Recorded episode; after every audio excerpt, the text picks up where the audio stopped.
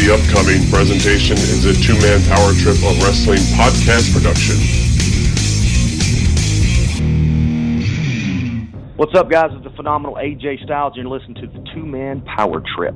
Oh my God, this is Joey Styles, and you're listening to the Two Man Power Trip podcast. This is Ricky the Dragon Steamboat. This is Cody Rhodes, the Prince of Pro Wrestling, and you are listening to Two Man Power Trip. This is Jimmy Valiant, the Boogie Woogie Man. Tell my people and my brothers and sisters, don't you dare miss John and Chad. Hey, everybody out there, this is the franchise Shane Douglas. Remember me? well, guys, it's great to be on the show again. I appreciate you asking me back. So you said you were going to pinch yourself. I didn't know it was that kind of show. Now, I mean, if you guys are in the privacy of your own home, if you want to do these things. Good. How you doing, Chad? Hey, Johnny. Cool, man. What's going on? We ready to go or what? Uh, Hey man, what's up guys? This is Homicide. Oh, that's my homie, Homicide with a big homie club. Yeah, that would be it. Hey, this is David Penzer, and this is the two-man power trip of wrestling. Well, thank you, thank you. Hear me, fear me. I don't do many wrestling shows anymore, probably because I'm a bit ignorant. You guys probably know ten times more than I do. Look, Mean Gene, I can't beat me. I'm the greatest of all time. And I would say that. And every kid out, they knew they could kick the shit out of me. Great talking to you guys. It's been your pleasure. They've worked in and around the wrestling business. They've studied thousands of hours of wrestling, and now they bring to you the greatest legends, Hall of Famers, creative minds, and both current and future stars of pro wrestling. They are Primetime Pod and Chad, the two man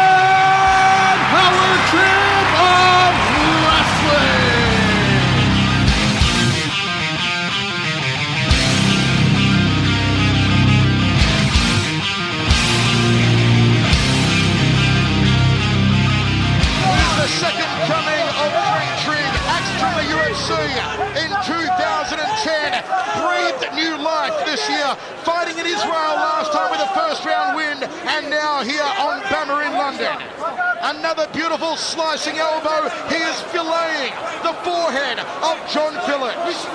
John Phillips' face is red. The blood is going into both eyes. Frank Trigg is not happy about being stopped there, Mike. He looked at the referee to say what's going on, but they have to look at those cuts. They're wide, there's more than one, and they are deep. Phillips is saying no way he wants to be stopped, but look at that face. The ringside physician will make the final decision. It looks to be three cuts here.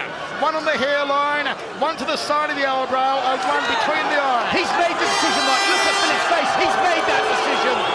So, TKO will be to Frank Trigg. He brutalized Malcolm. It's the only word for it. Frank Trigg brutalized John Phillips.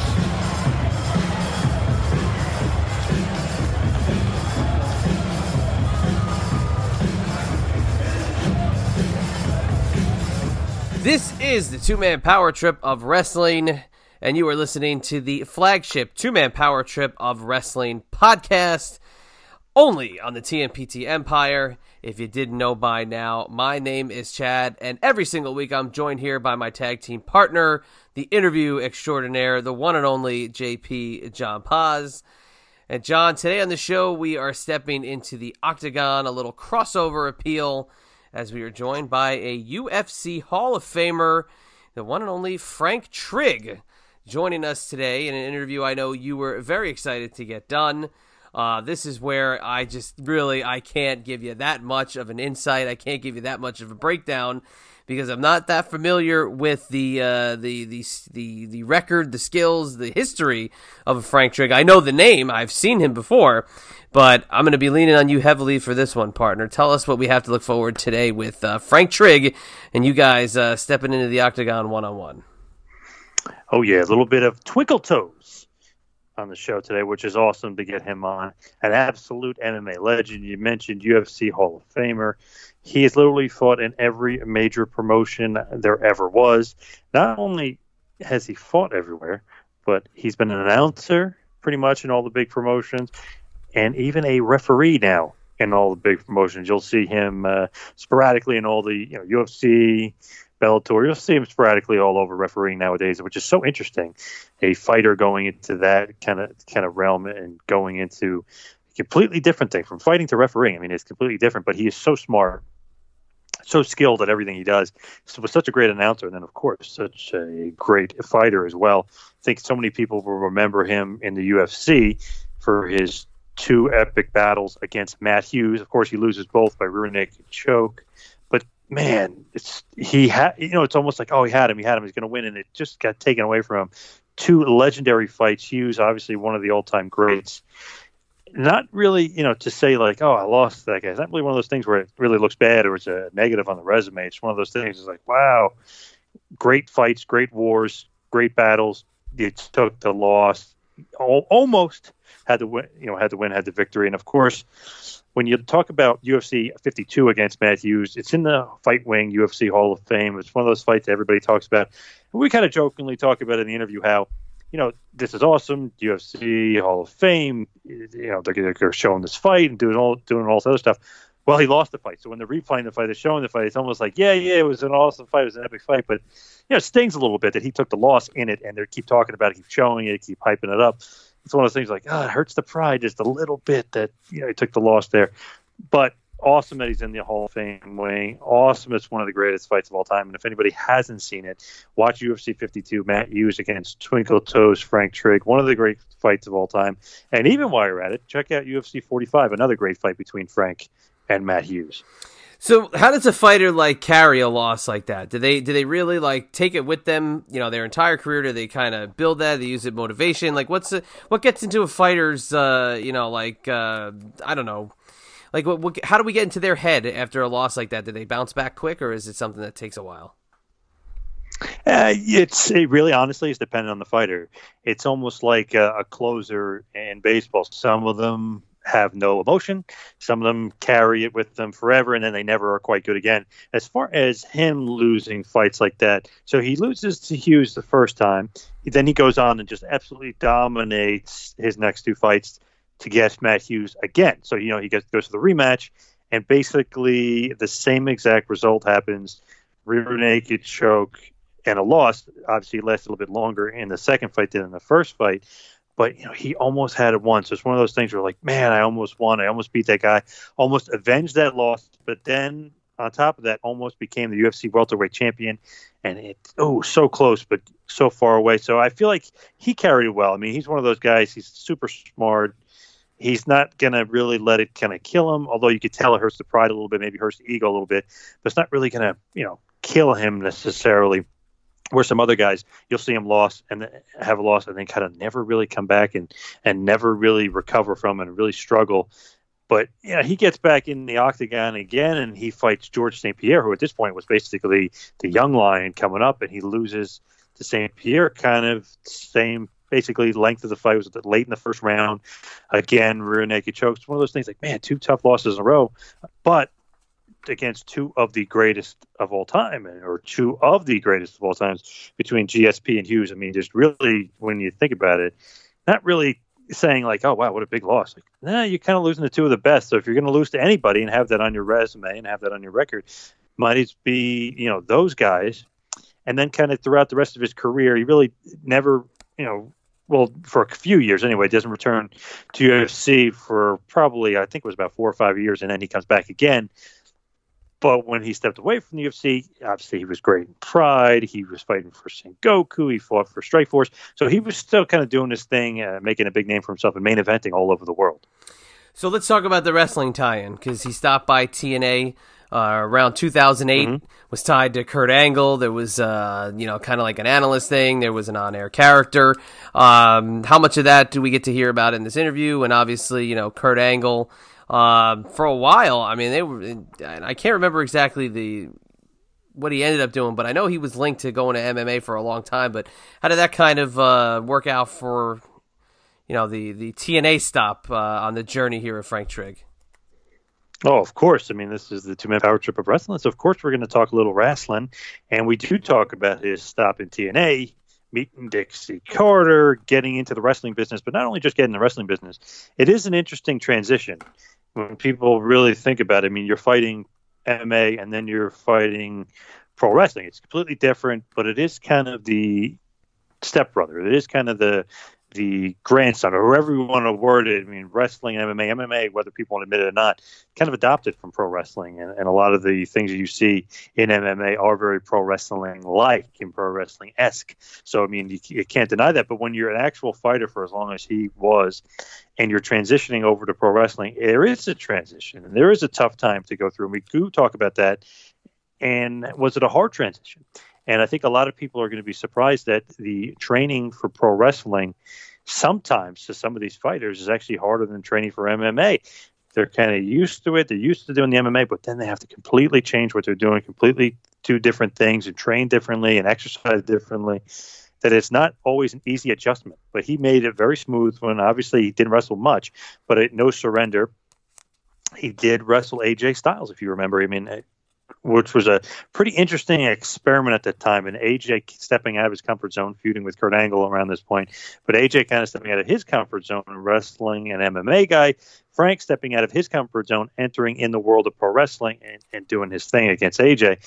But it's interesting they never really followed up on it and never had a, had a rematch or anything like that. I definitely thought that they probably should have and could have because he showed a lot of skill, showed that he really could do this and it was just interesting. They kind of really you know never really did anything with it or brought him back. And even as far as pro wrestling, I even thought he was a great announcer. If you remember, he did some announcing in TNA yeah. as well. So I feel like they they kind of could have had him do that and added some credibility and some validity to the announcing if they wanted to at that point, and they kind of dropped the ball a little bit on that one. But he's one of those guys. It's like, man, this is a, an MMA legend here. You kind of and should have done a lot more with him than what you did. Yeah, absolutely. It was a uh, that was an interesting time in TNA for sure, and uh, they did a lot of things to step outside the box and try to be different, and that was definitely one of them. You got to tip your cap to them in that regard because they uh, they definitely did uh, some interesting, innovative stuff that, uh, looking back, gave some guys some pretty cool little stops in their journeys, and obviously that was mm-hmm. a, that was a really cool one for uh, for Frank Trigg. But I'm not even going to pretend to be an expert at all. So before we wrap it up and get over to the interview, give us a, a key to the game, give us something to look forward to, give us a point we might uh, have to listen for, but give us uh, give give us the uh, the diamond notes here for this Frank Trigg interview. So so much good stuff on here. Not only you know you're going to talk about his career in MMA and him being a fighter, but go into a little bit of acting career, a little bit of stunt work, talk a little bit of announcing, a little bit of refereeing.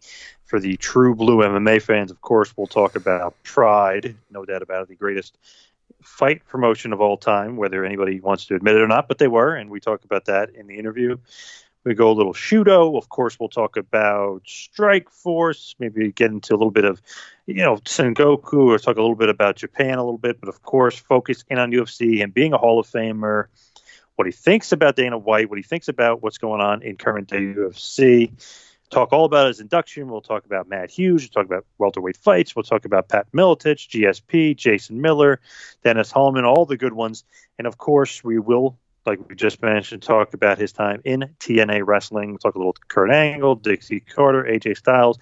But the most interesting thing I think that we get into is when he starts talking about pro wrestling and talks about training and, and things like that, we get into the fact of who kind of would be good as far as MMA.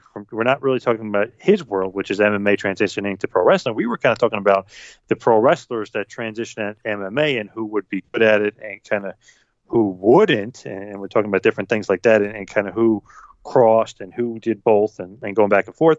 And it's interesting. He talks about a guy like Samoa Joe, and people always say like, "Oh, he's not really that tough," and you know, it's just his gimmick, this and that. Well, we talk about it. He's pretty damn tough, and Trey admits it. He says, "Great athlete, is impressive, does actual MMA training with actual MMA fighters, so he's legit and has some credibility as far as that, and can actually get into a scrap and get into a fight."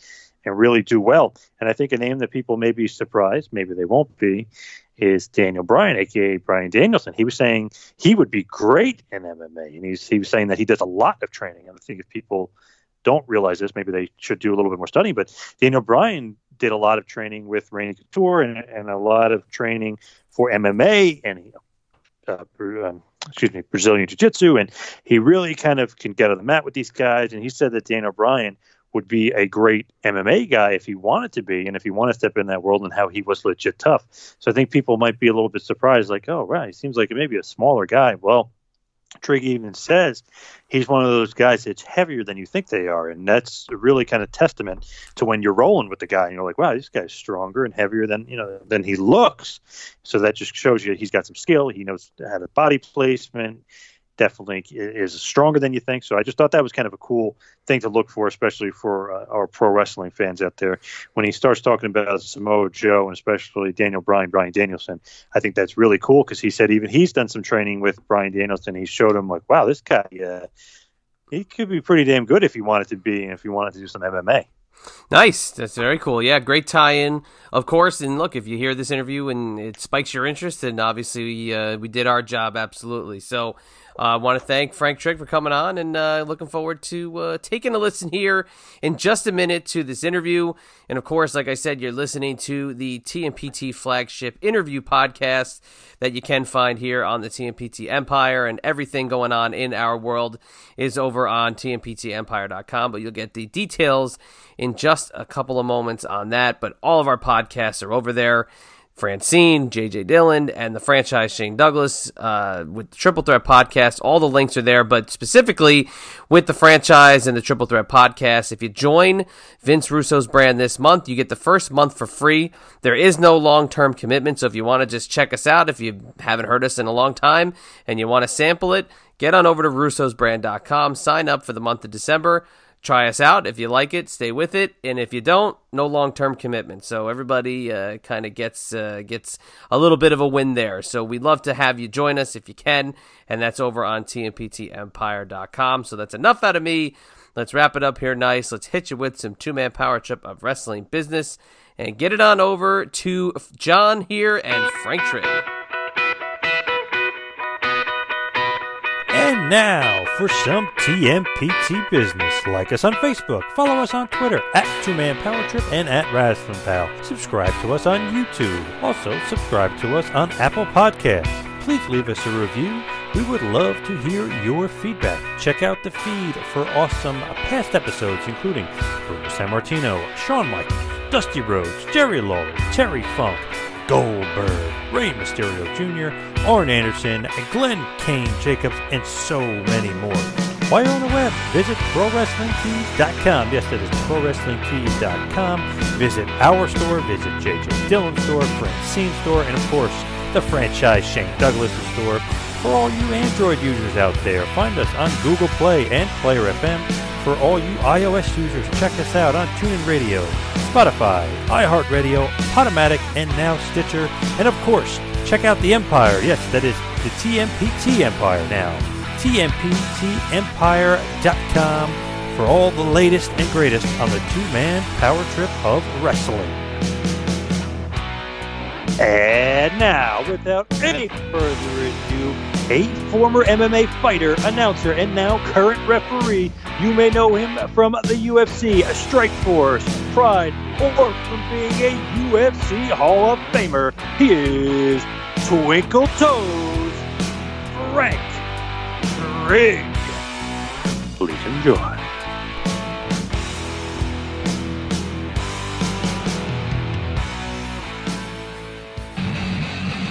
Hall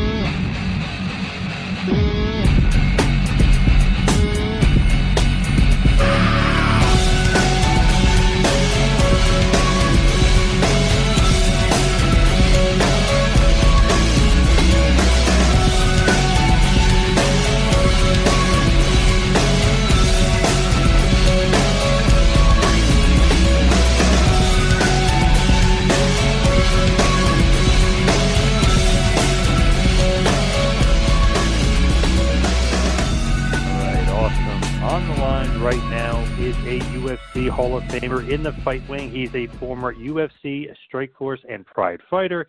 He's also an announcer, a referee, an actor, a stuntman. He does it all. He is Twinkle Toes. Frank Trigg, welcome to the Two Man Power Trip. Thanks for having me. Appreciate it, Paul. Now, awesome that you're kind of uh, kind of coming off the movie set, so to speak, and you know you, you're busy out there. What are you you know what are you doing kind of nowadays? Are you acting, stunt work? Like, what are you kind of up to? So let's see. Last week was a was a co-starring role on a show called Snow Snowfall. It's an '80s um, cop drama about the crack epi- epidemic in Los Angeles. And then this week is uh, stunt jobs on Animal Kingdom and on Criminal Minds. And then uh, I'm forgetting one other thing. I did one other thing this week too. It'll it'll come to me here in a minute. But yeah, I've been, I've been on three different shows this week, and it, it kind of goes in waves. It's weird because like sometimes it'll be like months maybe before I hear anything. I don't have a job. Like we haven't we haven't worked, right? Because you're always trying to find the Mhm. next gig, trying to get the next, trying to get the next acting job, trying to get the next stunt job, and all of a sudden I'll have like four or five jobs back to back to back because it's very it's very crazy. It's just ver- super nuts. Oh, I was on, sorry, I was on SEAL Team. Um, uh, the Oh, wow, a couple days before that. So yeah, it's been actually a pretty good little run for me the last couple uh, last couple weeks, you know, and finish up this week with uh, King Lions and Animal Kingdom. So it's been nice. It's pretty great when you know an MMA legend such as yourself is kind of out there in the acting world, and you get to show your chops, and not just uh, all MMA fighters or you know these these brutal, vicious guys that, that, that you know have no personality. It's pretty great that you kind of get out there and show the other side of the MMA fighters. Yeah, it's actually pretty good. I, I didn't think I was gonna uh, find another passion like I did for fighting. Um, I thought I was gonna be kind of kind of left out. Like what happens to most most athletes? You spend your whole life from time you're very very young until you're el- you know eligible to still play. You know, you take a look at an NFL player. He's you know by the time they're they're in their early 30s, they're done. Like their, their career is over, and then they don't have another passion for the rest of their lives. It's very rare you find a guy that's got a real passion uh, for something else. I happen to find it um, in acting and stunt work, and, and of course with refereeing, where I'm I'm just so it, it, it, you know consumes everything I do all day long. If I'm not working on my stunt j- game, if I'm not working on my acting game, I'm working on my refereeing game. That's just what I do pretty much all day, and it's it's kind of been nice to find that I do have some other passions out there, and able to kind of consume me and take up my time and, and give me focus and drive. Is it kind of weird to return to the UFC as a referee? You know, all these years later, is that a huge kind of mental shift for you? Like, oh wow, you know, fighter, used to this or certain thing, and now you're a referee. No, it wasn't. It really wasn't that big of a deal. Um, by the time I got to the UFC, I mean, I mean, it's still the UFC. Let's not, you know, I don't want to make it sound too, too cold. But from a refereeing standpoint, I had been refing already for three years before that even happened. Like I'd already been doing, you know, I, I had several hundred matches refed at that point um, before I got in there. So to me, it was just another, it was just another night, you know, and and it wasn't. You have to remember that that I work as a referee. We work for the commission. Technically, we work for the promotion. This is true, but Right. the commission is the one that hires us. So at that point, you know, for that one, I was working for Andy Foster and, and Mike of the of the uh, California State Athletic Commission, and they're the ones that gave me the assignment. And this happened to be December 9th, uh, which was the Cub Swanson Brian Ortega fight. Um, that was the card that was my first time working as a referee for the UFC. But I had ju- it was just another CSAC event to me. I just had to drive to Fresno. I had to go in. I had to you know get my hotel room. I had to check in. Um, my wife and I checked in the hotel room. I went down, put put my all black suit on, my black pants, black shirt, black socks, black shoes. Uh, grabbed my black gloves, went downstairs, did my pre-fight interviews, and it's, it's the same pattern, the same rhythm I have every time that I ref. It's the same one if if it's if it's Combate Americas, if it's Bellator, if it's UFC, if it's if it's CXF, if it's you know Joe Stevenson's group. It doesn't matter. It's the same thing for me. So when I got to UFC, it really kind of wasn't that big of a deal, right? Until you walk inside the cage. Then all of a sudden you realize, oh hey, that's right. I used to fight on this canvas. This, this canvas used to be, oh, that's Bruce Buffer over there. Oh yeah, hey Bruce. Oh, there's Dana sitting over there in the corner. Oh yeah, this is a little bit different. But it wasn't as nerve wracking as most people want to make it out to be, and it wasn't that much different for me because I already been I'd already been coached and trained and worked on the craft to be a referee and not be a fighter anymore. And so for me, by the time I got there, it was already I'd already been accustomed to it. Not saying that that there weren't, you know, I still get butterflies every time I walk in for the first fight of the night. I still get anxious when I walk in there for the first for the first time I'm refing for the night. I still, you know, double check my words and have to really rehearse and look, work, think about what my pre-fight um, uh, rules thing is going to be when I go out there. I still rehearse it in my head before I walk out and do it for the first time to the first guy I'm going to I'm to talk to that night because there's a lot of things that go on. There are a lot of a lot of mechanics that have to happen. A lot of things that need to be said that have to be said correctly. A lot of things that have to be done correctly so that the fighters are safe and that everybody understands that we're all on the same page. Does it make it easier for the fact that you were a fighter, obviously very, very high level too, but does it make it easier to referee being that you were a fighter, or you think that that's not that that important? Yes and no. Um, I, I will say um, I, I have advanced in my refereeing career very quickly, a lot faster than anybody else. Uh, one because of my schedule. Um, I don't have a regular nine to five job like most people do. I don't I don't have to report to an office every day. I wait until the next gig that I'm hired on for stunt or for acting, and then I go do that gig on set or at location wherever I'm supposed to be. You know, that that's kind of what I do. So my weekends, for the most part, are pretty much on my own, which allowed me to be able to ref. So I was able to ref quite a bit. I had I had over a, a hundred amateur bouts ref in the first ten months that I was refing. I just every weekend, my wife and I would drive all over um, uh, Southern California all over Nevada, refing to different refing assignments. I just work it and work it and work it this entire time. So I had a very, I had a lot of repetition. With a lot of people, that takes two years.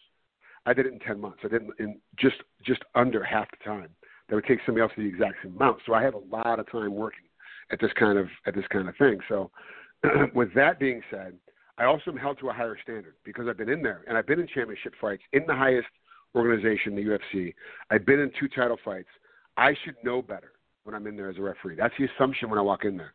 Trigg should know better because he's been in here. He's done this before. He understands how these things work. He gets what's happening in a fight. He understands the rhythm and the pattern. He understands the clack and the bell and the referee and the, the ring announcer making his announcements. He understands all these things, the walk ins. So I'm held to a higher standard. So for me, it was a lot more nerve wracking. Um, uh, John McCarthy and, and Mike Beltran and Jason Herzog and Mike Bell were all on me very hard at the very beginning. I, I was very, I was kept, I was, I was checked every single time that I ref. Every single time that I ref, there was somebody checking me, and checking my work, checking what I was doing. When you walk out of a cage and you pick up your phone after like, well, I did a pretty good job refing, and John McCarthy's at home watching you on TV to give you some reps, give you some notes. Like, okay, all right, th- these are some things that are very important. I got, I got to change this. I got to fix this. I have to be, need to be in a better position. I need to be in a better spot. I need to, I need to put myself uh, uh, out of camera's way so the people at home can watch. I'm staying in the, in the middle too much. I need to be a little bit further away during these situations, a little bit further closer during these situations. Like these are things I all had to develop from the very beginning, and I had that opportunity because of the group of people that are always watching out for me. So now when I'm doing these fights and doing these things, I'm at a point where five years into refereeing, I am able to communicate with Beltran, Herzog, Bell. I'm able to uh, communicate with Herb Dean hey, uh, this is this is what I think happened. This is what I think went on. We're able to, we're able to talk back and forth at an equals level, as opposed to me being the low guy on the totem pole, which I still am. Make no make no mistake. When it comes to these refing assignments, I am the guy on the bottom of the totem pole. I have the least amount of experience compared to everybody else, just because of my time in my time actually in in refing. It keeps me lower, and that's just how it is. But because of this, I'm also able to talk to them as equals, not as, not as the guy, not as a new guy. I'm not the new guy. I'm able to talk to them and we're able to exchange ideas, exchange different differences of opinion on different things to make sure that all of us are on the same page. Now, I can only speak to the state of California because that's the one I work the most in. And right now, I'm only licensed to referee in California and in Hawaii.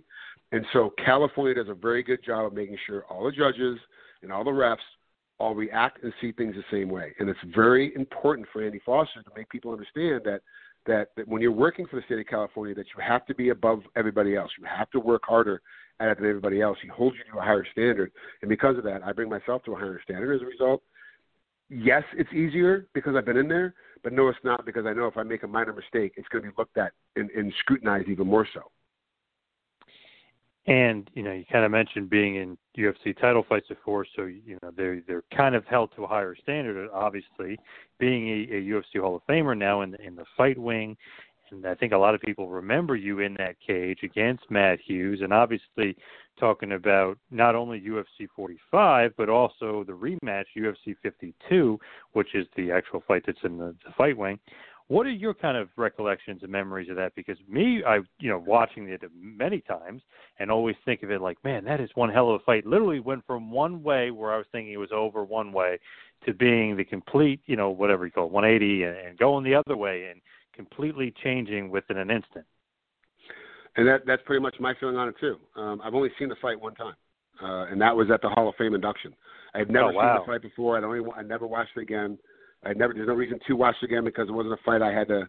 I had to go. I had to run back because we're going to do it again. There was no chance of me ever fighting him a third time. So it just one of those things to tuck away and not have to not have to look at. And then just went back after it and and kept you know did did you know continued whatever and fought a couple more times and then and that was that was it for my career. So for me, it, it's exactly what you just said. I was winning. I thought the fight was over. I kind of stopped hitting him as hard as I could have because I thought the fight was done. And Matt wakes up and comes back and and and the guy that he is, he comes back up, he fights, he wins the fight. That that's exactly how it went. I've never I've never really watched it more than that one time backstage waiting for the induction as uh as uh, uh I think it was uh yeah, it was Pat Miletich was out there getting ready to make the announcement for Matt and I to walk out, and that was the first time I actually saw it. That is crazy. I guess no reason to really want to go back and watch it either, right? Yeah, there's no. I mean, what what for? I, I know what the result is. I know what happens. I know I was winning. I know I thought I had him knocked out. I know I thought the fight was over, and I know I lost. But there's no real reason for me to go watch it. There's no learning experience I can learn from that mm-hmm. fight. There's nothing that I'm going to take away from that for future reference in my life, or or to make me a you know a better father, a better husband, a better son. Like none of that's going to happen. So it's like there's no real reason for me to go back and watch it. I mean, it's, about the same thing with the Robbie Lawler fight. It's the same thing with the Jason Miller fight. It's the same thing with uh, uh, the second Dennis Hallman fight. I've only seen each of those maybe one time. I've never watched them again. I just I just don't. I'm not a guy that goes back and watches all my old fights and kind of and kind of tries to reminisce or relive. I, I don't want to be, you know, uh, uh, uh, Ed Bundy, where I you know I was I scored four touchdowns for Polk High School in, in high school, and I'm a shoe salesman now, and I'm still living being in being in high school. So my whole thing has always been you got to move forward. I made a mistake. I screwed up. I lost. On some of those fights, a couple of those fights, I, you know, I still made mistakes, but I won, and then I have to move forward. I have to continue on working on myself as a person, you know, mentally, physically, and spiritually. And that's just kind of what I do. And that's kind of always been my mindset, always in my athletic career. Like, hey, that's a loss. That's just what that loss is. You just keep moving forward. You got to get better, and, and you got to keep moving on. Hey, that's a win. But don't think because you beat that guy that night, he's not coming to try to beat you again later. It's going to happen. If you guys fight again or you guys wrestle again, he might beat you, which has happened to me also in wrestling, where I beat a guy soundly the first time, he beat me soundly the second time. That's just kind of how it goes. So I've not really been one to dwell on the past, have to relook at these fights and kind of keep checking them out again. It's just not my style. It's not my, just not my way. I just kind of move on after it. What are your thoughts on being inducted into the UFC Hall of Fame and obviously being put into the fight wing for that fight? See, you know, when they made the phone call, um, my wife and I were actually getting ready to move from Las Vegas to Hawaii. Um, I was getting ready to join the Hawaii Five O stunt team, and I got a phone call uh, from Aunt Evans over there. He's like, "Hey, are you going to be in town during the? I think it's July 13th weekend. Or I forget. I forget the exact date. I just know it's July of 2015. But the exact date. Are you, are you going to be in town this week? I was like, "Yeah, I kind of be in town." He goes, "Oh, good. We're putting you in the Hall of Fame. We need you to be there." I'm like, "Okay, cool. I'll come in." And I kind of was like nonchalant about the phone call. And I hung up the phone call. And I actually had to text him back. I was like, "Did you say I'm in the Hall of Fame?" Like I had to talked to him a couple of minutes after because it didn't register with me. It was something that was like, yeah, at some point I would be in the Hall of Fame, and then then I've I've you know my relationship with the UFC after I left the UFC has not has not been a good one, um, especially on the Zuffa. Uh, it has not been a good one. Has not been, you know, I'm not one of the love love guys. I, they didn't give me a job when I stopped fighting. I didn't get uh, uh, uh, I didn't get a desk. I didn't get uh, you know every month just to be hanging around. I was a guy that was kind of guy that fought for the UFC that that, that didn't really um, settle well with the staff I, or in the in the upper echelon in the management. I didn't I didn't I bucked the system too much, and as a result, I, I was like, I'm never going to be part of the UFC. I'm never going to be in the UFC. It's just not going to happen for me. As far as like being a guest speaker and being there for all the the the, uh, the um, Hall of Fame weekends and the, the what that the International Fight Week weekends, like I'm not going to be a part of that. They're not going to ask me. It's not going to happen. And I just and I wasn't in the sport per se, other than refing outside the amateur and outside in, in some small pro shows that there was no real mindset of like, oh, hey, you know, I knew eventually I'd be refing for the UFC. I knew eventually I'd be refing for Bellator and the big shows. It was just so far away that when they made the phone call, it just didn't register with me. And you hear me in my in my uh, my speech at the Hall of Fame. That is a dream I dreamed so long ago that I forgot I dreamed it. Like I had no, I I totally forgot that this is something that I wanted. I thought it was so far out of reach I wasn't going to make it happen. So for me getting into the Hall of Fame was a huge moment for me. It was such a big moment. I had a super eloquent, amazingly written out. I worked it like a like a screen. Like I like for me it was like a major feature film. Like I worked my lines. I had three pages of dialogue I had worked out, and I walked up there and I blanked as soon as I got on that stage. I completely lost everything, and that's not what I do. When I when I work on something, I memorize it. I know exactly what I'm gonna do. I know what to pause for. I know what to pause for for for applause. I know what to pause for effect. I know how to words. I had the whole thing worked out, and I got on that stage, and I completely lost it. Had no idea what was going on. I couldn't remember anything I was going to say. I mean, it was really, really like super surreal for me to actually be up there. Like, wow, like, I'm really being inducted into the Hall of Fame. It was one of the one of the most one of the proudest moments, honestly, of my of my life to this point was being inducted into the UFC Hall of Fame. Such a cool honor, and when you go back and you, you watch fights as as a fan, that's one of the fights I just love going back and watching. I mean, there's a couple of them, obviously, you know, they've been inducted in the Hall of Fame as well. But just, you, love a certain uh, fights, and you just like going back and and, and and rewatching it and kind of reliving it as a fan. Obviously, it's a whole different ball game for a fighter. Like you said, you you got to keep looking forward and moving forward.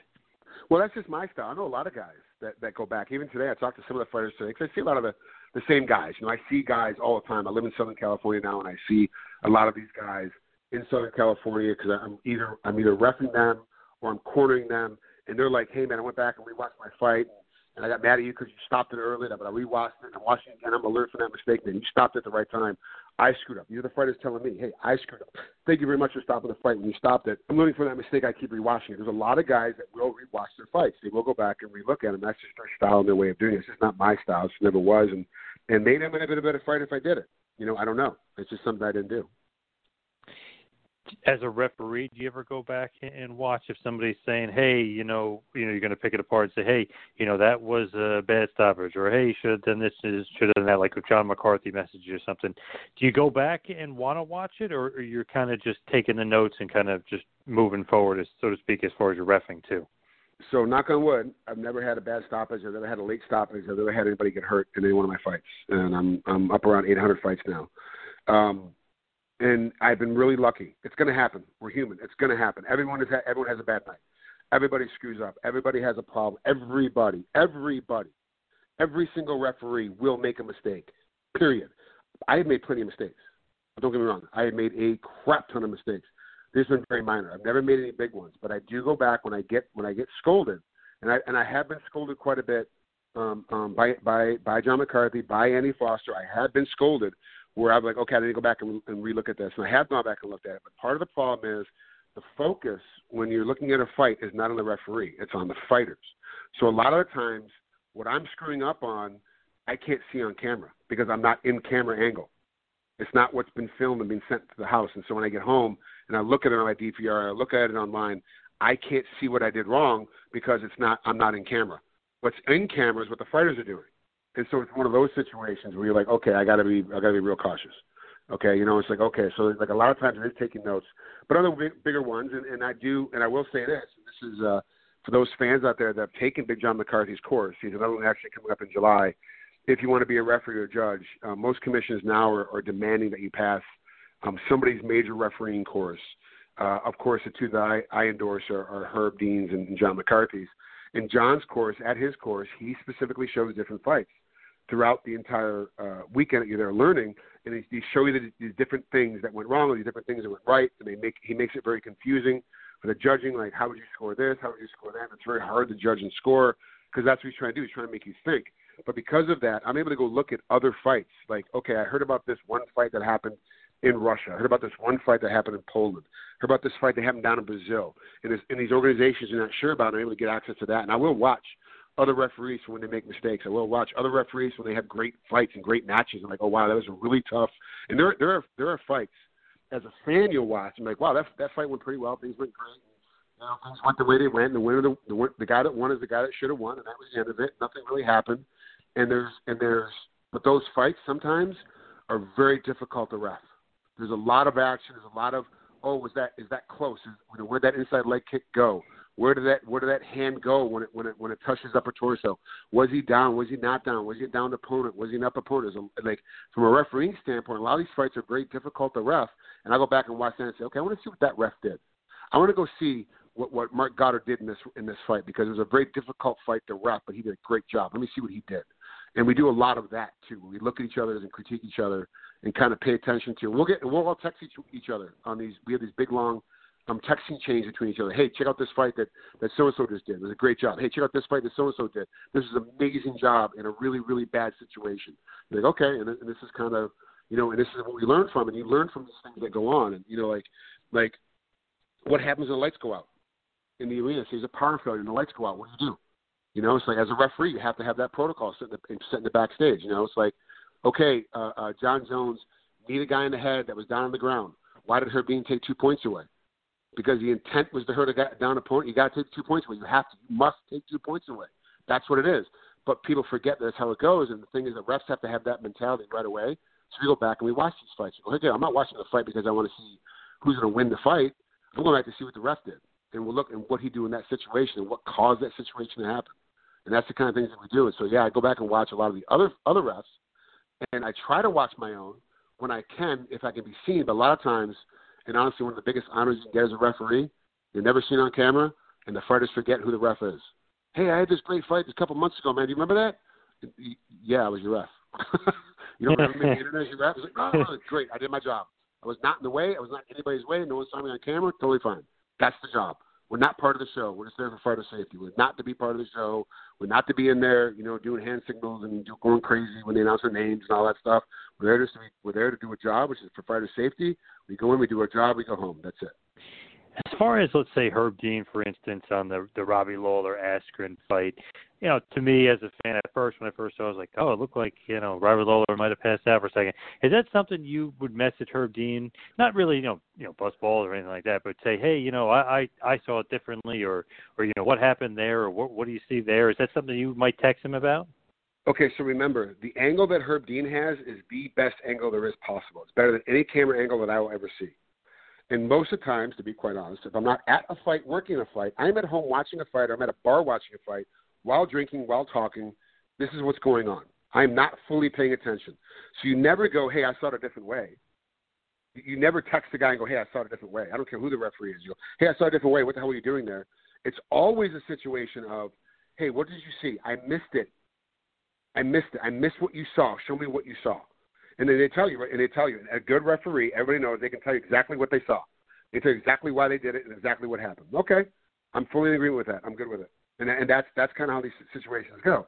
And and the thing is that like I don't think Herb made that made made a bad decision during that fight when he had to make that made that particular decision with that minimal amount of time left, trying to make the you know remember we have to make a decision within one one hundredth of a second. We have to make a decision as a referee and you've got to make it for fighter safety. It's all about fighter safety, nothing to do with winners and losers and, and anything else anybody wants to say.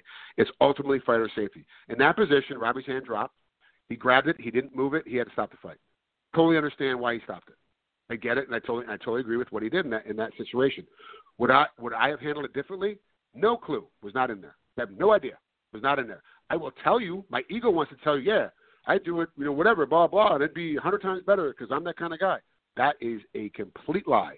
You hmm. have no clue until you are actually in there in that particular situation what was going on. I have never had that situation in one of my fights. I've never had anybody bulldog choke anybody in one of my fights. I've never been in that situation in any one of my fights.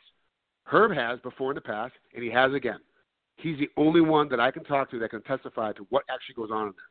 So I have no idea what I would do in that. I have no clue. I think I know, but I don't know.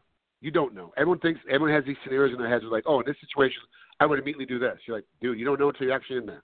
You hope you make the right decision. The one thing about a referee you have to have is thick skin because it is a thankless job. The only time, the only time anybody says anything bad or says anything about a referee is when it's bad. They never say anything good about a referee. When was the last time you heard somebody say, "Oh, that was that, that was a great stoppage. That was a great thing. Get it a great job getting a great job doing that." No one says that. It's only if you are in there a half a second too late or a half a second too early. That's the only time anybody says anything about a referee is it's always negative. So you have to have super thick skin as a referee. It's one of the most difficult tasks. And then, like I said earlier, uh, referees are going. Everyone's going to have a bad night. Everyone's going to screw up. At some point, a human is going to make a mistake. That's what we are. We are humans. We're not machines. We're not computers. We don't analyze it. We don't have super speed, you know, brain systems. We have to pull our things together one and a half a second and make sure it's the right decision. And that comes from practice and repetition. And that's just how it is. I did think that he might have went out for a second because your arm doesn't fall like that when you're fully at full strength. So I definitely, I'm, I was kind of with Herb Dean's decision at first. I was kind of thinking, I was like, man, he, I think he might have went out for a second because his hand just like completely flopped down as if he had no, you know, no bearings. The the cool thing is, is that the one thing about that fight, the way that that fight went, you can run it back again and no one's gonna complain, because mm-hmm. Robbie was beat, was literally beating Askren in every position. He out wrestled him, he out grappled him, he out punched him. He was beating in every position and then Askren gets a hold of his neck, and then the fight's over. So the, the change wasn't like, oh, he battled back, he battled back, he battled back, and he got it. It was a quick change props to Askren. He's super strong in that position too. Don't don't get me wrong. He's got a great grip and, and great back strength to hold that head in there. So if everybody runs it back, you know what? Let's run it back and see what happens again. Not a problem. Doesn't matter. Everyone's going to be happy, super excited from a fan standpoint, and and and the UFC will get a lot of buys on it because people want to watch it. There's uh, no doubt about that.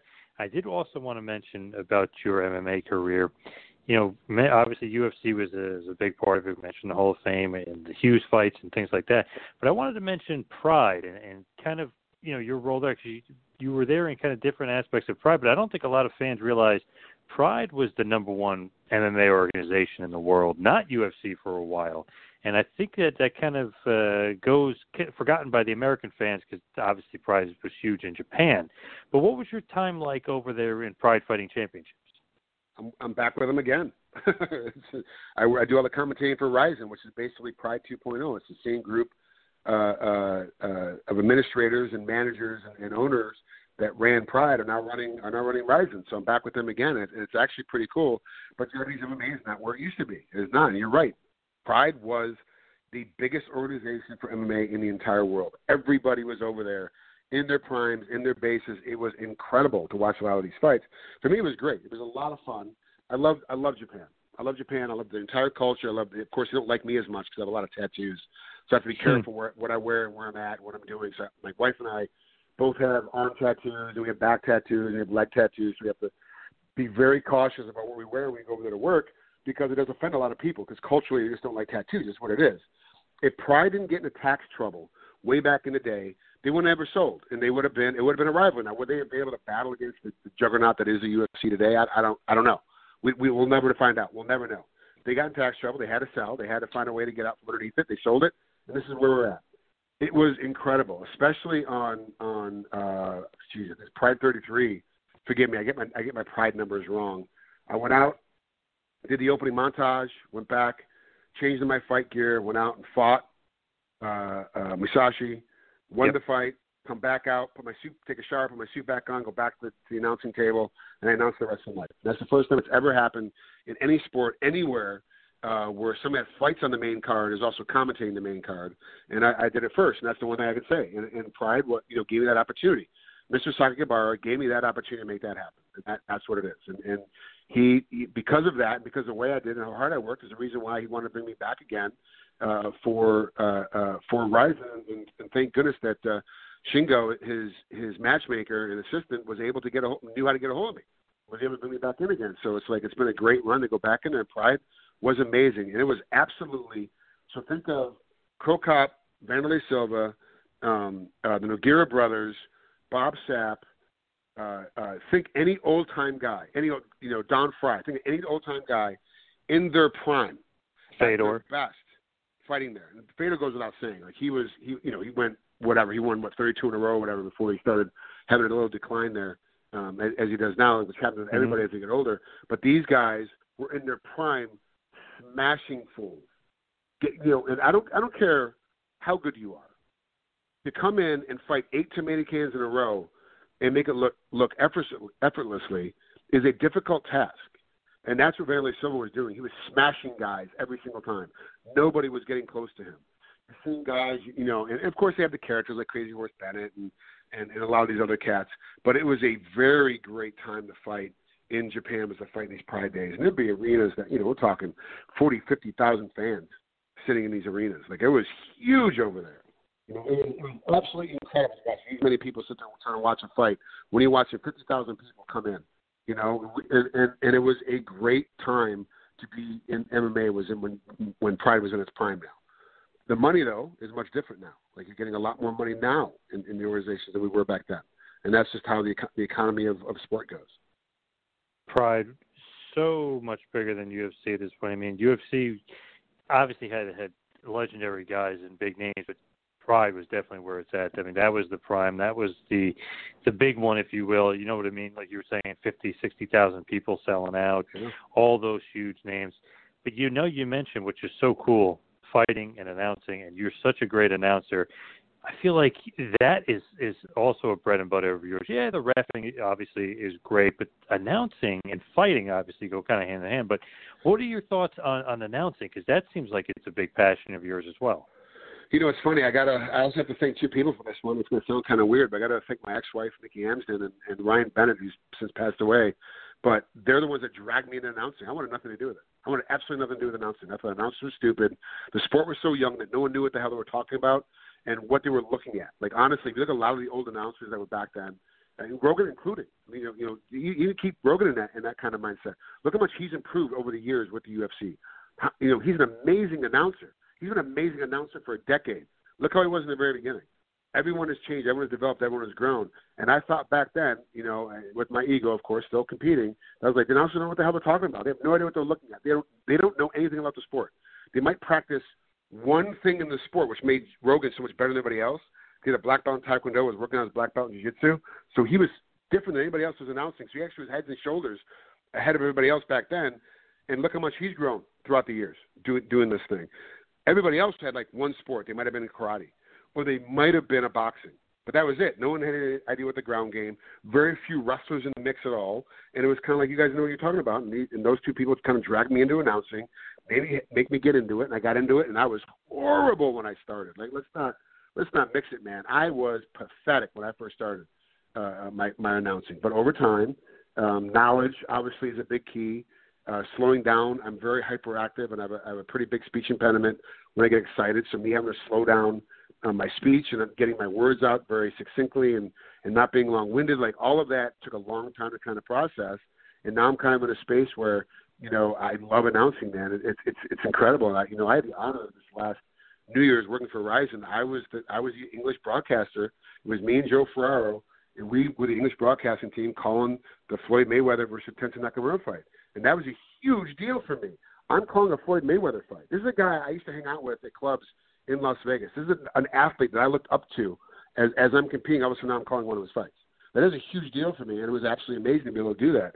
Yeah, I, I have a huge passion for announcing, and it's like one of those things, like like a lot of other things in my life that I find a passion for. I don't realize it until somebody hits me in the head with it. I'm like, hey, by the way, what about this thing? You're like, oh wow, yeah, I really do love this thing. Let me kind of play with it a little bit, and all of a sudden you're like, wow, I've been I've been down a rabbit hole with this thing for six months. Like I must I must really like this thing, you know, and that's just kind of how it goes in my life. I love it, dude. Definitely natural, and it's so great. You mentioned Mayweather versus Tenshin. Were you shocked that that was kind of? I know it's an exhibition, but were you shocked that Mayweather kind of disposed of him that quickly? No, not at all. Um, Mayweather doesn't get paid by the round. He, he gets paid by the fight. So he goes out there and gets done. He wants to get done as quickly as possible. We're talking about a 20 year old amazing phenom kickboxer in Japan. He's a kickboxer. They don't have the same hand speed, the same hand accuracy as a guy that's 50 and 0 in boxing. It just isn't there. Like this guy is a guy that he has dedicated his life to one aspect of the sport, boxing. That is it. You add kicks to it, Tenshin breaks his arms, breaks his legs, takes him down easily, beats him in the first round. Add takedowns into it, Horiguchi beats Mayweather with takedowns and submissions. He cracks him up, he beats the crap out of him. It's not even the competition. Mayweather in boxing is unstoppable within his weight class. Obviously, you put Klitschko versus Mayweather. Klitschko wins. He's a bigger, longer guy. He's huge. He's a heavyweight. We're talking about a you know a, a, a smaller guy in Mayweather. These are the things that. But if Mayweather is very smart, he's very good. I knew that fight was going to go the way that fight was going to go. He was not going to mess around. He's not going to play games with him. But I will say this: whenever Mayweather shows up to fight, he takes his shirt off. When he when you finally see him with his shirt off, he's either getting ready to uh, start the fight. You're like, wow, this guy put his time in. He's in shape. He's lean. He looks good. When he took his shirt off, I was like, wow, like he didn't look like he even trained for this. Like like he was kind of hmm. kind of puffy. I'm like, he didn't look like he trained for this. And then I saw him kind of stalk out there and throw his first jab. I'm like, okay. And then I saw Tenshin him with that first left, and Miller was like, wow, that was his hardest left, and that's all he's got. It like it didn't even register with him so much. He's like, okay, I can start screwing around now. And then he went out there and smacked him, and he hit him. And those weren't Mayweather's full punches. Mayweather didn't turn everything over solidly. He just wanted to hit the kid hard enough to let him know he's in danger, and it dropped him. That's how tough Mayweather is. Mayweather is that good, and I knew that fight was going to go that fight. And anybody that says otherwise, like, oh, Tenshin had a shot or I look like a work or any other crap, you guys are idiots. You're, I'm telling you, you are idiots. There's no way that fight was going to go any other way. There's no way on any given day that Tenshin had a shot to beat Mayweather. It just wasn't going to happen. He just doesn't have the technical skill to beat a guy like that on his feet with boxing rules. He just doesn't. At kickboxing rules, he wins hands down every single time. You know, make it MMA rules, he even has a better shot. There's no way he wins in, in a kick in a uh, boxing fight against a guy like Mayweather. He just doesn't do it. Those conspiracy theories were crazy. That saying it was it was a oh, work, God. you know, typical Japan. I was like, I was like, oh my God, are you kidding me? You guys are so stupid. It's funny. Like it's dumb. Like I I had to stop talking to some of my friends for a while. Like, oh man, it's like this thing, blah blah, the thing. I'm like, no, stop, shut up. Like I'm not talking to you for a while. You're an idiot. We can't talk anymore. You know what was great about that uh, that whole night? Mayweather, obviously, the fans were not happy because Tenshin's their boy, and obviously they wanted their own Japanese guy to win. But Horiguchi beating Caldwell, that was a shocker. That was great for those fans. I mean, they went nuts. You guys went nuts. Dude, that one was a shocker, man. I got to be honest with you, man. Caldwell is a freaking beast. He is a beast. I could not believe how well Horiguchi beat him that night. It was incredible to watch, and I was glad to be a part of it, man. That was that was incredible for me. That was the fight that was actually more interesting than anything else because that fight was going to be super close. It was going to be tough, and I had to, and I wanted to see Caldwell kind of wear, wear down uh, Horiguchi, kind of get on him a little bit, make him tired, kind of lean on him a little bit, make him feel his weight and feel his power, and then be like, okay, now Horiguchi's going to slow down. He's getting kind of beat up by the bigger guy. You know, he's, he's a longer guy. It's going to be very interesting. And Horiguchi didn't have any of that. He didn't want. To, he didn't want to hear anything that I was saying. Nothing at all. Horiguchi's like, nope, this is my fight. I'm going to fight this fight the way I want to fight this fight, and that's how it's going to go. And he went in and he did it, and it was incredible. It's it's amazing to watch that fight go the way the fight went, man. It was really a lot of fun. That was awesome. Can't wait for the rematch. But you know, as we move into the the different realm of you, I mean, we talked about refing, obviously fighting career, announcing. I did want to touch on this. You had a brief pro wrestling career, which is very yep. fascinating to me and very interesting. TNA wrestling, obviously Dixie Carter and TNA bring you in and you're kind of transitioning from MMA to pro wrestling, but you're doing some announcing. How did that all come about? So Samoa Joe, so in my gym uh, in El Segundo, California, called the Raw Training Center, there's also the, the Ultimate Professional Wrestling (UPW). Their school was uh, uh, two nights a week was in our gym, and we had a hybrid ring where we had a boxing ring, but then it also had um, a spring underneath for for pro wrestling. And so John Cena, um, I knew him when he was just a prototype uh, back in the day. Uh, Samoa Joe was coming through there as well with Rick Bassman at UPW. And Samoa Joe remembered uh, that I was doing some commentating, and he remembered me from the gym. And when they were doing a, a match between uh, Samoa Joe and Kurt Angle, um, they reached out to bring me in. And then when I got there, all of a sudden I realized I looked a lot like Kurt Angle. When my head was shaved, my face was shaved, all of a sudden like, hey, you look a lot like Kurt Angle. They started working this other gimmick where all of a sudden I'm Kurt's little mini, and I'm following him around and kind of attached to him, and it became a good run uh, on there. And, and unfortunately, um, I think there's some miscommunication between my management and uh, the management over at uh, with Dixie Carter. And for some reason, I, something happened. Well, all of a sudden, I was on. I was on a pay per view every month. I was doing a couple house shows. I was working on my on my wrestling. I had, wrestled, I had wrestled AJ Styles up in Canada, um, and all of a sudden I got sent home. And it was like a weird thing. Like, I was like, oh yeah, I had like on my schedule I had three more appearances that week, and then all of a sudden they sent me home, and then all of a sudden I just never just never got a call back again. Just didn't get a call anymore. And I was like, this is just nuts. Like I don't understand what happened, and I couldn't get a. And the way that things work, kind of in pro wrestling, like once you're out, you're kind of out. No one, no one, everyone just stops responding to you. So they just stopped responding to me, and I didn't know what to do anymore. So I was just kind of out of it, and that was the end of it. It just literally just ended. And I had no idea why. I don't ever understand why, and I have no clue. Just just was just over. But in hindsight, it ended up actually being pretty good because if I had done that I don't have the size to, to be a Rock or to be a, a, a John Cena. Like I, I just don't have the size. So as a result, I would have spent all this time in, in pro wrestling and been a small, small like Rey Mysterio size, five ten, and, and I've been walking around at two hundred, trying to sell it. That it would have been, it wouldn't have been until now that these uh, that these guys are starting to get known. And you saw what happened. TNA went through that little rough patch where they had, lost everybody because they spent too much money on like Sting and, and Hulk Hogan and those guys, and and uh, and Steve Nash. They got rid of all those guys, and then you know all of a sudden AJ gets Styles gets cut. He's over in Japan wrestling for a while, and now he's you know he's at the WWE and he's doing great. It's like, and that I would have been part of that group, but but light years behind them, trying to battle, trying to fight for space without any protection. So it would have been kind of difficult for me. It ended up working out for me in the end, but I still have a lot of respect. I mean, I don't I don't care if you if you uh, and I hope I'm not pulling the curtain back for too many people, but pro wrestling is fake, and the, the it's a predetermined outcome. So you know what's going to happen, a predetermined outcome. But my gosh, I'm telling you to get to that outcome, to get to that final move, to get to that finisher, to get there, everything else you got to figure out backstage. And these guys are bringing it every single night for your fans at home. And they are, and it is a live stunt show. So when people talk about Ronda Rousey being in WWE and, and you know, it's kind of crap and whatever, blah, blah, you're like, dude, she has to bring it every single night. Every night she has to bring it. And she's getting hit. And you're getting bumps and you're taking licks and you're getting cracked on the ground and you got to go do it again tomorrow at a house show You got to do it again on a TV show. Oh, back on pay per view. Here we go again. It's like it's crazy. The schedule is grueling. It's tedious. It's hard. Um, uh, Dean Ambrose uh, used to live in Vegas way back in the day. And when he was in his heyday in WWE, my wife was a yoga instructor, and she used to instruct him. He used to go. He used to go to her yoga class when he was in when he was in Vegas. He would be in town one day.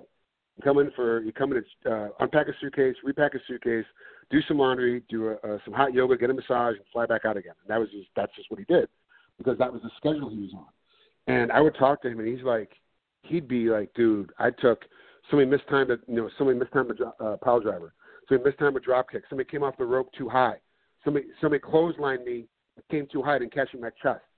You know, I'm like, what the hell? He's like, dude, I know I'm bruised, I'm beat up, I'm hurt, I got to go back and do it again tomorrow. That's just what it is, man. It's just crazy. So my time at TNA, I am so so happy that I had that opportunity to do that so glad I was able to get a pro wrestling match in with uh, with AJ, and then uh, uh, it just wasn't for me. It just wasn't going to work out. Whatever whatever you want to say, the, the universe didn't like it, the guys didn't like it. it just wasn't for me. I moved on to other stuff. You ever look at some of the pro wrestlers that go into MMA and think like, wow, you know, that's that's pretty great that these guys can go over because I don't know if a lot of people realize this, but Ken Shamrock originally is a pro wrestler, not an MMA fighter. He's a pro wrestler went to MMA world. Severn is a pro wrestler that went into MMA. Obviously, Brock Lesnar, most famously, and maybe the best one of all, Sakuraba was a pro wrestler that went to MMA. Are you surprised at the success that a pro wrestler can have in MMA? Well, you have to look at these guys' backgrounds as a whole. I mean, looking at Lesnar, I mean, he's a national champion in, in wrestling, and then went on and became a pro wrestler, and, and of course, he's always had that kind of. If you look at his style of pro wrestling, it's very, it's a very strong style of pro wrestling. He's very, he's very gruff about everything he does. He's very contact oriented. He's very strong, and, and makes it, you know, makes it super crazy how he does his stuff. So him making a jump in MMA, it makes sense. But of course, the one time he found a guy that could outbox him, he gets beat, and that, that's kind of how it goes. You have to be careful. And then when he found a guy that had, had better submission than him the first time, he got beat. And he was able to beat Frank Mir back. So I'm not surprised because Brock Lesnar is a hard ass worker. He's been a hard ass worker since he was in, in high school, and he has wrestling as a background. Ken Shamrock the same thing, and the same thing with Dan Severn. Back in the day, there wasn't there was no MMA. There wasn't MMA from the beginning they started MMA. They they were brought in at the very beginning of MMA. So before that, they were pro wrestling. That's how they made their money. So that, that's why they jumped from. If there had been MMA that far back, I think those two guys would have started in MMA. They went to pro wrestling after. Ken Shamrock, of course, went back to pro wrestling um, after that and went back and forth. And no, it does not surprise me because a lot of these guys, it's your skill and talent. You really have to think about what you're doing and how you hone these skills. A lot of these guys come from a wrestling background, like an amateur wrestling background, an amateur boxing background, have rolled, done jiu-jitsu, um, uh, geez, forgive me. Um, he's married to one of the Bellas. He was out. Brian Daniels. Brian Daniels and I have a black belt from the same instructor, Neil Melanson. We're both black belts in catch wrestling from Neil Melanson. Brian Daniels knows how to catch wrestle. He legitimately can make an MMA. Legitimately can make in MMA. No doubt about it. I rolled with him. He is strong as all balls. This guy is strong as hell and knows the game. He understands what's going on. I would not be surprised if he made a jump across. Of course, he got hurt, was out of pro wrestling for a while, had to change his diet and change his body mechanics to get himself back in. He's back into pro wrestling. But no, it doesn't surprise me of the guys that jump over. Now, are there some guys that want to jump over to, to become become better at at the at uh, to kind of up their game and up their their their cred, so to speak, in the pro wrestling world? to make that jump over. Yeah, they tried to, and they, and they failed miserably. I mean, Dave Batista fought in MMA. I was trying to actually trying to get on his card. Uh, his last, he had a card he's putting together in Florida. I was trying to get on it to be one of the fighters. So he went for pro wrestling. He went and fought, and now he's now look, he's freaking Dave Batista. We see him everywhere. I mean, you know, he, he had that in double double seven. He's the bad guy, and all of a sudden now he's the guy on uh, on uh, uh, Guardians of the Galaxy. It's like it's incredible to watch what he did. But because you look at Dave's career, he's been a hard worker since the beginning. It's all these all these guys have the same thing. Nothing is given to them. Everything is earned, and a lot of it's taken. And they go in there, I got to take it. I'm not to just sit there and ride, ride. I'm, I'm a big, beefy. The Rock didn't walk in there and, and oh, I have this big eyebrow lift, so I'm going to show up and I'm going to lift weights and I'm going to do. I'm just going to lift my eyebrow up and, and say what The Rock is cooking, and that's going to make me millions and millions of dollars. That man's an athlete. That fool knows how to work. He works hard. He still works hard. Uh, I saw him a little bit when he was shooting uh, Jumanji, the, uh, the last Jumanji a while ago. They're actually shooting another Jumanji right now. When he was when they were doing it in Hawaii, and he works hard every day. Two hours before he's to be on set, he's in the gym every day. These guys are all hard workers. They all dedicate themselves to the task and to what they're doing. And so, no, it doesn't surprise me when these pro wrestlers make that jump. They're all very dedicated and trying to make themselves better athletes. Now, as we start to wind it down, hit the wind down button. Gotta ask, where the Twinkle Toes, that great nickname you have, one of the greatest nicknames of all time. Where did that actually come from? Man, I hate that nickname. I'm trying to get rid of that thing forever. I had people try to put it like for announcing them, like go go to a, do an appearance or whatever. I'm like, drop the Twinkle Toes. It's stupid. I hate it. so my manager was over fighting in Japan. Um, I think I fought Marcelo Aguilar in a Shooto match way back in the beginning of my career, and I paint my toenails. And at the time, I had glitter on my toenails as part of the paint job. And my manager asked this Japanese girl who spoke broken English. She was like, you know, he was like, "Which fight was your favorite fight?" She's like, "Oh, I like the I like the guy with the bald guy with the tattoos." He's like, "Well, that's half the that's half the guys are fighting." Like, who's your favorite fight? She goes, "Oh, the one with the twinkly toes," and that stuck. And that was it. And that was a uh, uh, uh, um, Lou Chiapparelli uh, gave me that nickname. It stuck. They promoted it at the same time, at the exact same time. Um, what was Henderson's Hollywood? They got Hollywood Henderson at the same time, and Mhm. Natural uh, for Couture and Twinkle Toes all came out at the same time, and he pushed it and kept pushing it, and it just stuck. I've been trying to get rid of that thing since the day I got it. I hate it, but it just everyone mentions it and everyone brings it up. You used it in the intro. This is like Yes. this is what it is. Yep, This is yep. what it is. I can't do anything about it. It's a part of it. This goes perfectly with Trig, you know, Twinkle Toes Trig. It just goes so smooth. Yeah, no, not at all. It makes me. I get a little, little vomit in the back of my throat every time. Just a little bit. Now, what is your kind of favorite facet of MMA? Obviously, fighting is a huge part, but refing, and then you're so great at announcing too. So, what's your kind of favorite facet of it? Um, it's it's tough to say. I enjoyed each. I enjoy each facet, but the, but they're but they're different. You know, I don't know what the uh, what the deal is. Sorry, I just smacked the wall and dropped something down. I apologize Hmm. for that noise. My ska- one of my skateboards. We have a bunch of. Uh, my wife's a skater, and we have a bunch of really uh, uh, high dollar skateboards on the wall, and I bumped the wall with my head. They're uh, um, so anyway. So the, the, the, I like it for different reasons. When I fought, I enjoyed fighting because I was I'm I'm I was doing something, and every fighter is like this. Every single fighter must understand this is what they're doing. I don't care. I don't care if you're at the amateur level, at the highest level of the pro. I don't care if you're Conor McGregor, Jon Jones, or you a guy we've never heard of that's that's that's two that's zero and two as an amateur. You're doing what 95% of the of the individuals on the planet want to do. They want to fight another individual legally, not get in trouble, and be able to walk away and be like, "Wow, that was a, that was a good competition." There's 95% of the people on the planet want to do it. Only 5% of the people on the planet can do it. Period. That that's it. There's only 5% of the people on the planet that can actually fight and do it well. Okay, or, or just do it. Just do it. Just be able to get into that side that cage or ring and be able to do it on a fight night. Only two percent of the population does it well. Only one percent does it great. That's just what it is. That's just how it is. So when I was fighting, I was like, wow, I'm, I'm part of that elite group. I'm part of that elite crew. I'm, I'm very happy with what I did. I'm very happy in that, in that mindset of how that worked. But that part of the career is just done. Now, commentating I enjoy because I'm able to explain to people at home. And my style of commentating obviously has changed over the years. And now it's very much me thinking about my best friend, uh, Greg, or my best friend Willard sitting at home. We're on my couch. We each got a beer in our hand. We're watching TV. It's just the two of us. And the, the sound is down, and they want me to explain to them what's going on. And that's that's how I think about it. So that's my commentating style. I'm just trying to explain, hey, this is what's going on at home, folks, ladies and gentlemen. It's very relaxed. It's very casual.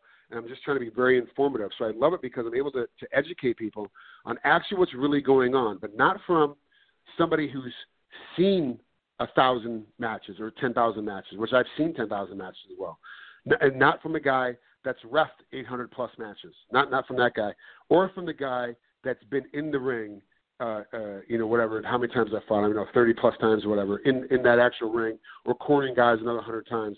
It's not it's not that guy go, look, I I know I know what the sport is going on because I've done all those things, not because I've done just one of those things.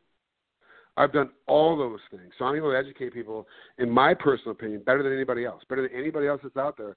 I have a better education system because I understand what's going on and what's happening inside there. I know where guys are going before they're getting there because I know how the fight progresses. I know the fight is going to go, and I also know what the guy is doing. I also know what his what his mentality is and the mindset, what's happened previous. I'm able to add together the things that have happened, you know, in, in accumulation. We're now in the fourth round of a championship fight.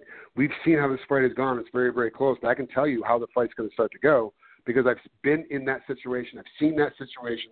I've watched that situation. I've repped that situation. I know what's going on.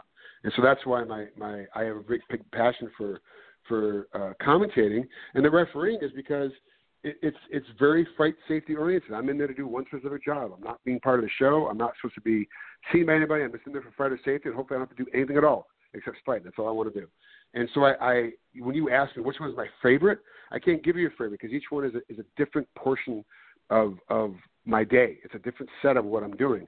But I do have to put myself in the mode. When we go to Japan um, to commentate, I get on a plane and I fly, and I land, and we get out, and I have meetings and I do interviews, and, and so I have a different mentality when I'm getting ready to getting ready to commentate. When I referee, even if I have to get on a plane, it's a different kind of mentality. I show up, you know, hour before hour before the fight starts. I go in, I do my pre-fight. It's a different protocol. It's a different set of mechanics I have getting prep before the show starts. It's a lot different than what people think. So for me, I, love all three. I love all three. I love that I fought. I love that I commentate, and I love that I ref. Now, looking back, obviously your MMA career, as far as fighting, was great. Twenty-one and nine, pretty great record. World champion, welterweight, world champion, middleweight. Been in every organization. Pride, which is top of the food chain. Obviously, UFC. You were in Strike Force, Sengoku, which is an underrated uh, promotion. Rumble, The Rock. I mean, you've been pretty much everywhere. You've done everything. Uh, you had such a great career. What do you think when the fans look back at your career? What are they going to say? Obviously, you know, announcing, fighting, refing. But what are the fans going to say? What's the lasting legacy of Frank Trigg in MMA? Uh, he, he's doing it all. He's still contributing to the sport. He's still giving back to the sport. He's not he is fighting the sport. I'm not just out there taking taking people's money and, and running off and, and and doing stupid stuff in the public eye and, and things like that. I am still in the sport trying to get back. I'm trying to give the next generation of guys and, and fighters a better leg up. You know, and like when we were fighting, there was no social media. There wasn't. We had eight fights a year. The UFC threw eight fights a year, and you had to talk a big game uh, on on the forums and underground forums and on the Sherdog forums to try to get a fight. That's all you could do right? And now there's so much more social media, so much more things, and I'm hoping that that people look back at my careers and, and go, you know, and, and then of course, you know, I'm, I'm still, it, relatively speaking, I'm still new at this refing thing, so it's still a little, you know, I'm still new at the refing thing, so I have a long time to go before I'm done with that. I'm still new at the commentating game, so I have a long time to go before, you know, before I'm done with that. But when I'm done with it, hopefully I look back and go, wow, that's the guy that gave that gave everything to the sport. He, like the sport brought him in, gave him gave him a little bit of fame. He used that fame to catapult him into, into acting and stunt work, and he used that also to come back and get more to the sport by refing and commentating on it. And think about this: basically three decades in MMA. So you, you know, you started in the late '90s, going to the 2000s, and now we're in the 2010s era. So three decades in, in yeah. the MMA business. Pretty crazy. When you started out, did you ever think, wow, like, wow, you know, MMA is even going to be around? Uh, you know, three decades later. No, it was tough, man. Because remember, when I got into the sport, it was banned in 48 sports in 48 states. There's 48 states. Dana White dragged the sport on his back to get it legalized in, in all the states. That's what he did. He did that. Nobody else did that. Everybody else can say whatever they want, whatever they want to pat him on the back. It was Dana White. He went on the media tour. He dragged it across. He changed the rules with the uh, uh, with the help of John McCarthy setting rules and weight classes and making these things work. Um, in the ABC Council, Dana was able to go around and drag it and make this thing legal in, in, in all 50 states and now now in the world. And that's what happened. So it's it's been it's been a great ride. I did not think that the I did not think that MMA was going to be around. I didn't think it was going to be legalized in most of the places to be able to do it. It's been a great ride. I've really been happy with how things are. I've really been happy with how things have, have gone with with MMA, and it's exploding. It's exploding every day. There's something new. I mean, look how many Bellator cards there are now. I mean, look how many how many Combate Americas cards there are now. Look at look at all these fights are now happening overseas. Um, there, there's rumors of other organizations coming back uh, M1 M1's starting to do more in the U.S. And then you got you have Rizin is now throwing. You know, they, they did six fights uh, the last two years. They're trying to do eight fights this year. I mean, it's things are changing. Things are growing. There's more money. There's more people paying attention to it. It's still growing. It's amazing that what is happening in MMA right now. It is awesome that MMA is all over globally, like you said, just kicking butt, taking names, really becoming a global sport and really blowing up. Now, Frank, please let us know where the fans can kind of uh, greet you, meet you, whatever, as far as your social media plugs. So, social media, it's all uh, Frank Trigg. It's all one word, two G's. It's very simple. They're all me. Um, uh, if you you might bounce to one that, that that doesn't look like me, it's probably my son or my father. we all have the same name, so it's kind of like me. But you can tell by the photos, like, okay, this is who it is. Um, uh, the uh, uh, but yeah, so, so if you want to, uh, my main ones I stay on are are Twitter, Instagram, and Facebook are the three big ones I use. Um, I don't really. Uh, I do a little bit on Cameo. Um, if anybody wants to hit me up on Cameo, um, I can give you a personal message. But I try to. Um, I try to stick with those three big ones, and then the Cameo ones when they come up because it's just easier for me uh, to keep track of everything. Because I'm so busy, I'm always walking around and doing so many different things. But yeah, that, that's my main gig is just uh, just those three. And and honestly, you know, the best way to catch me is to be in a fight. Is to be at a fight. You'll catch me walking around. I'll be the bald guy in all black.